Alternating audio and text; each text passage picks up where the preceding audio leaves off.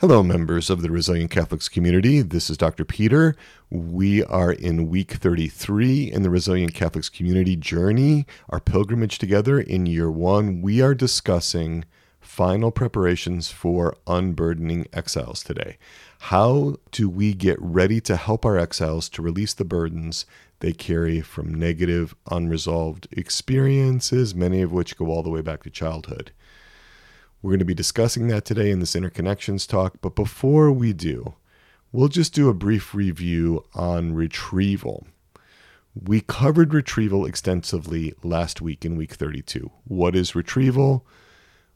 Richard Schwartz, Martha Sweezy, they define retrieval as follows After an exiled part is witnessed in whatever way it needs, the self takes it out of the past and brings it to the present or to some other place of its choosing.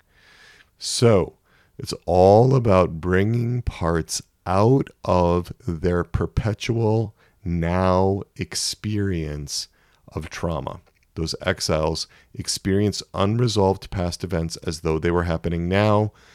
They experience them over and over again, and that experience of reliving is terrible. It could be conscious or unconscious depending on whether the part is blended or not, or is in contact with the self or not. Exiles often don't know that they've been subjectively living in the past. They usually believe that the past is now. There's some assumptions in doing retrieval work. We covered those. We want to also be checking in with the exile to make sure the exile comprehends that she's been living in the past. Be specific in asking the exile if she would like to be taken out of the past and brought to a place and the present that is safe and good. There's different possibilities for that. We talked about those last week. Remember that it's common for exiles to feel uncomfortable about being retrieved into the present. We discussed why that is last week in week 32. It's important to be patient with our parts, allowing them the time that they need to take in this radically new experience of living in the present. Remember, we let our exiles when we're working with them to set the pace. Parts need time to process what it's like to be in a new environment, what it's like to be in a new relationship with you as the innermost self. So, when we're working with an exile, we let the exile set that pace. We discussed the role of spiritual confidants in retrieval and I just want to emphasize, especially as we're doing this work with exiles, to review, review, review. If you're not feeling comfortable in moving forward in the work, there's a reason for that, and we need to pay attention to that. I'm going to really encourage you to review the parts of this work that you aren't sure about yet, that parts might not be ready for yet. When we are working with our exiles, that's something that people find difficult. Most people who do this kind of work have the support of a therapist. A therapist is not strictly necessary for many people to do beautiful work with their exiles. But if you're finding that it doesn't feel safe to your parts, and if you feel like you're up against a, a dead end or things aren't moving forward, you might consider getting IFS informed therapy. Just want to be able to, to say that. And again, really a lot of respect about protectors' concerns. We never want to steamroll or push past a manager or a firefighter that has concerns about working with a particular exile because there's reasons for those concerns even if those concerns are grounded in realities that happened a long time ago and are no longer present, we still want to have that respect for the dignity of parts. Okay, so today we are discussing preparations for unburdening exiles. I'm going to talk about this again. It's so important to work where you need to work in the process. Not all of you may be ready to prepare for unburdening of exiles yet. I'm talking about the immediate preparations. And that's okay. Depending on how your system is organized, you may need to spend much more time working with your protectors before even approaching exiles. And that's okay. It's a beautiful thing for you to be doing your inner work at the level that your parts need. It does not mean that you are falling, quote, behind, end quote, if you are still working with your protectors primarily and somebody else in your company is working with their exiles. it's much more beneficial, it's much more pleasing to God that you work with the parts that are in most need of your attention right now, rather than trying to keep up in some way with other people. We're going to be working primarily today on pages 107, 108, 109 of the Bonnie Weiss Self Therapy Workbook. And let's just let's just review a little bit what a burden is. Schwartz and Sweezy say the following quote, Parts carry burdens, which are the extreme ideas and feeling states that accrue from frightening or shaming interactions or events on or in their bodies. Bonnie Weiss says that a burden is an extreme feeling, memory, energy, or belief about oneself or about the world that a part has taken on as a result of childhood trauma, a specific incident, a relationship, or another painful situation.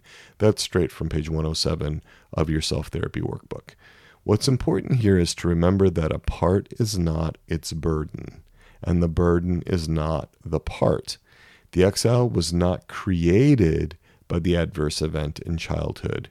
It wasn't created. She wasn't created, or he wasn't created by whatever attachment injury happened or whatever trauma may have happened. Rather, what was created was the burden. The burden was created as a result of the adverse event. And today, this week, I'm talking about personal burdens. We will talk about legacy burdens in a future interconnections talk. So we're focusing on personal burdens. These are the ones that you have experienced personally. And just as an aside, burdens create imbalances within. And when that happens, the exile, by definition, is exiled, doesn't get any attention from the self. Managers get much more attention parts don't get what they need, resources inside are not distributed optimally or equitably. And what's worse is that some parts can be cut off from God and from Our Lady. So, how do burdens develop? Well, let's start with how parts look in their original unburdened states, according to IFS. Jay Earley notes that babies exhibit certain natural characteristics, including sweetness, playfulness, sensitivity, quietness, vibrancy, a desire for contact, those kinds of things. Babies possess those qualities in their unburdened parts. But what happens is that a painful or a traumatic event occurs, some kind of attachment injury or relational wound, or maybe even a physical injury. It's usually one, when that happens, it's usually one particular part that takes on the experience of the incident. It could be that a sensitive part steps up as a hero to absorb that harmful experience so that it doesn't overwhelm the rest of the system. I sort of think of these heroic parts as like falling on the grenade so that it doesn't harm any other parts or the self in the system.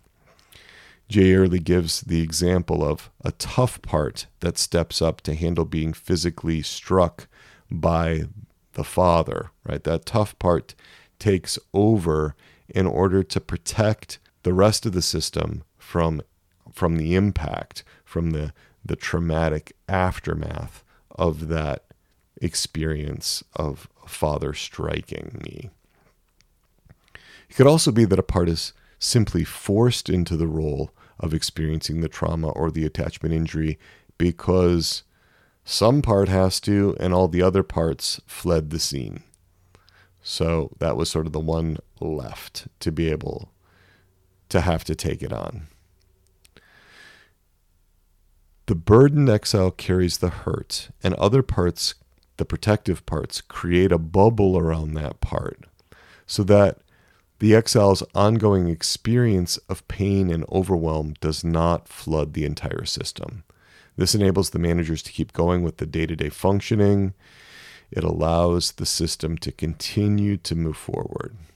But it's important to remember that underneath the pain and distress and the intensity of the burden, the exiled part retains his or her beauty, goodness, all those original positive qualities.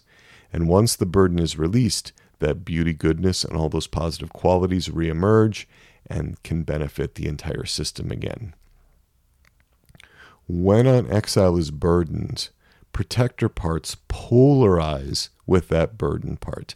They get locked into conflict. Managers proactively try to suppress that exile. They work really hard to minimize the feelings of terror, grief, rage, shame, sorrow, whatever the exile is experiencing in its intense distress. Those protective managers are working so hard to keep the system from being flooded and from and to keep the self from being damaged. Firefighters, on the other hand, work reactively. Firefighters are protectors too. They distract from the exile's pain and distress if the exile is breaking free from the manager's containment, if the exile is jailbreaking, the firefighters distract from that exile's pain and distress. So let's just talk a little bit about the experience of the exile. The exile with the burden, I mentioned this before, it's really important, is in a perpetual moment of trauma, dealing with all the unresolved and unmetabolized intensity of the original experience. And so it's just as raw in the present day as it was when that original event happened because the emotion and the intensity around that experience, how it landed with the, the person at the time, it's not resolved. And often the self and the managers are very unaware of the actual experience of the exile. The managers proactively try to keep the exile distant. They know that there's great intensity there, but they don't know the details, usually. And the exile with the burden wants to be seen, heard, known, and understood. The managers just know that the exile is dangerous because of the intensity of its burden. The exile wants to be loved, it wants to be rescued from its desperate situation. Therefore, that exile is going to make attempts to jailbreak. Why? Because it wants to be loved. It wants to be seen, heard, known, and understood. In IFS language, that exile wants to be redeemed.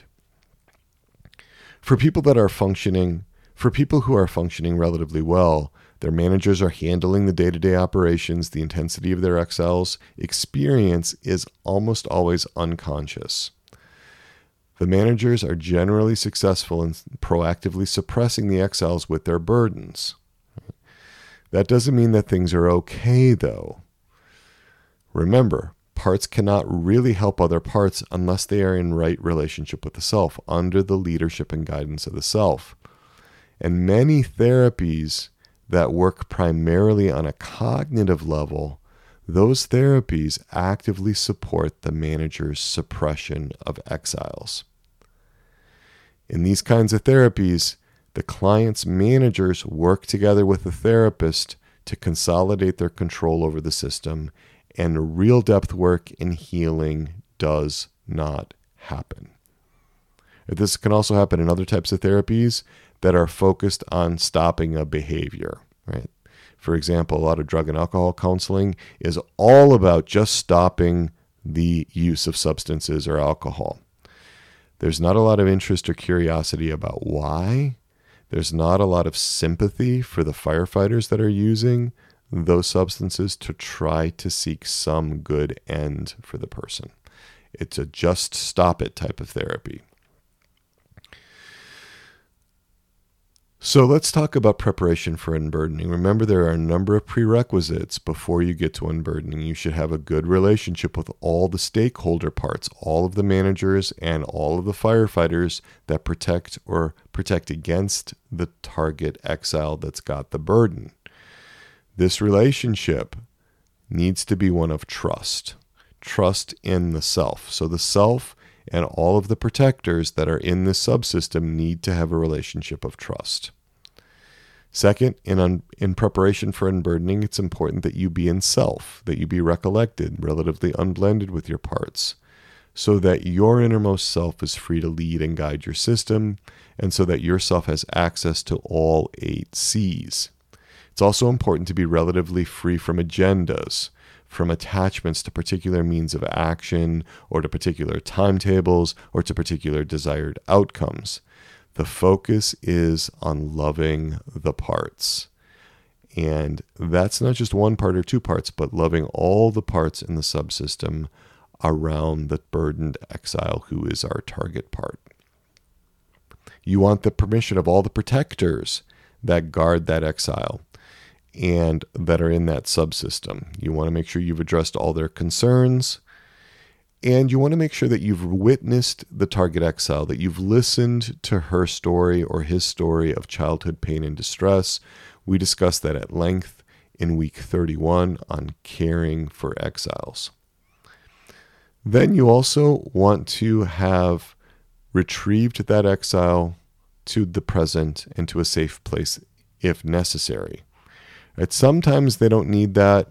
We discussed this at length last week in week 32 on retrieving exiles. Sometimes you don't have to retrieve exiles. Sometimes you can unburden exiles before you retrieve them. Sometimes they want to do it that way. But at least you've asked the question about retrieving and you've been thoughtful about that. And then finally, you want to have some experience in connecting both with the target exile and with the concerned protectors that guard that exile or guard against that exile. You want some experience in switching your focus from the target exile to the protectors if and when those protectors become concerned. You want to be able to connect with those protectors and reassure them. So it's developing some familiarity with how this works, not just for the self, but also for the parts that are involved in this subsystem around your target exile.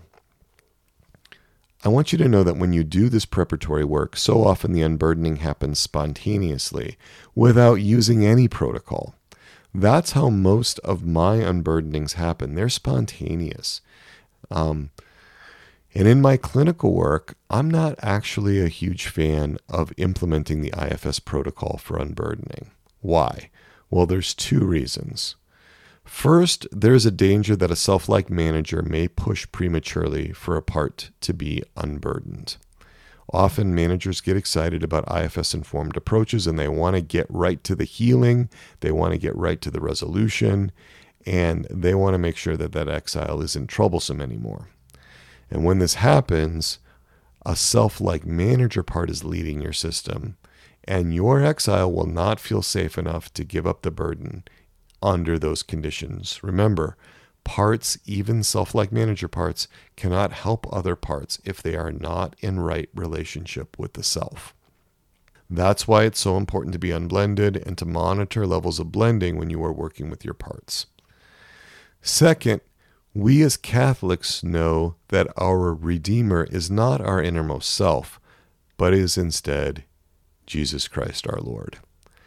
The IFS protocols allow for what they call, quote, guides, end quote, and we have referred to them as spiritual confidants.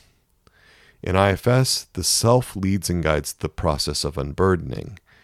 The anthropology of IFS is sort of this rugged individualism. That was a streak in Richard Schwartz, and it runs counter to our knowledge that we are existentially dependent on our loving God. Thus, I tend to focus more on the self fostering the relationship between the exiled part and one of the three persons of the Trinity, or Our Lady, our spiritual mother, or a saint or guardian angel, one of those spiritual confidants. I tend to focus more on that relationship and establishing that relationship because that relationship has the, the effect of not only fostering spontaneous unburdening, but also bringing the exiled part into relationship with the spiritual confidant, ultimately being able to experience the love of God. And every part needs that. So remember that God, Mary, your guardian angel, the saints, all of your spiritual confidants are living and active. When we invite them into the whole process of healing and resolving our exile's burdens, they're going to do what they know how to do. Our Lord Jesus Christ, God the Father, the Holy Spirit, all of them can heal. The saints were given powers of healing. Your guardian angel can help you heal. Our Lady, as your spiritual mother, your primary mother, can help you with these things. So I don't want to lock them out of this whole process of unburdening by sticking too closely to a protocol. I want lots of room in there for our spiritual confidants to be able to do what they need to do. All that said, it's not necessary for a spiritual confidant to be present for unburdening. Sometimes the exile part is is ready to unburden, but has enough trust in the self to lead and guide that system and doesn't really want to work with their God images or their images of Mary or guardian angel or any of that right now. It's often easier for some parts to be able to connect more deeply in the spiritual life in a relational intimacy with the three persons of the Trinity, with Mary, once they've been unburdened. That is actually how it often happens. So it's a question of what your parts are particularly desiring and what seems helpful to them. My recommended approach of not necessarily using the IFSM protocol for unburdening may seem less direct. It's certainly less protocol driven, but I also believe it's safer, it's more open to the graces of God, and it's more open to the actions of our spiritual confidants. All right, so with that, we have come to the end of our interconnections talk, and I will see you on the other side after you've had your discussion time.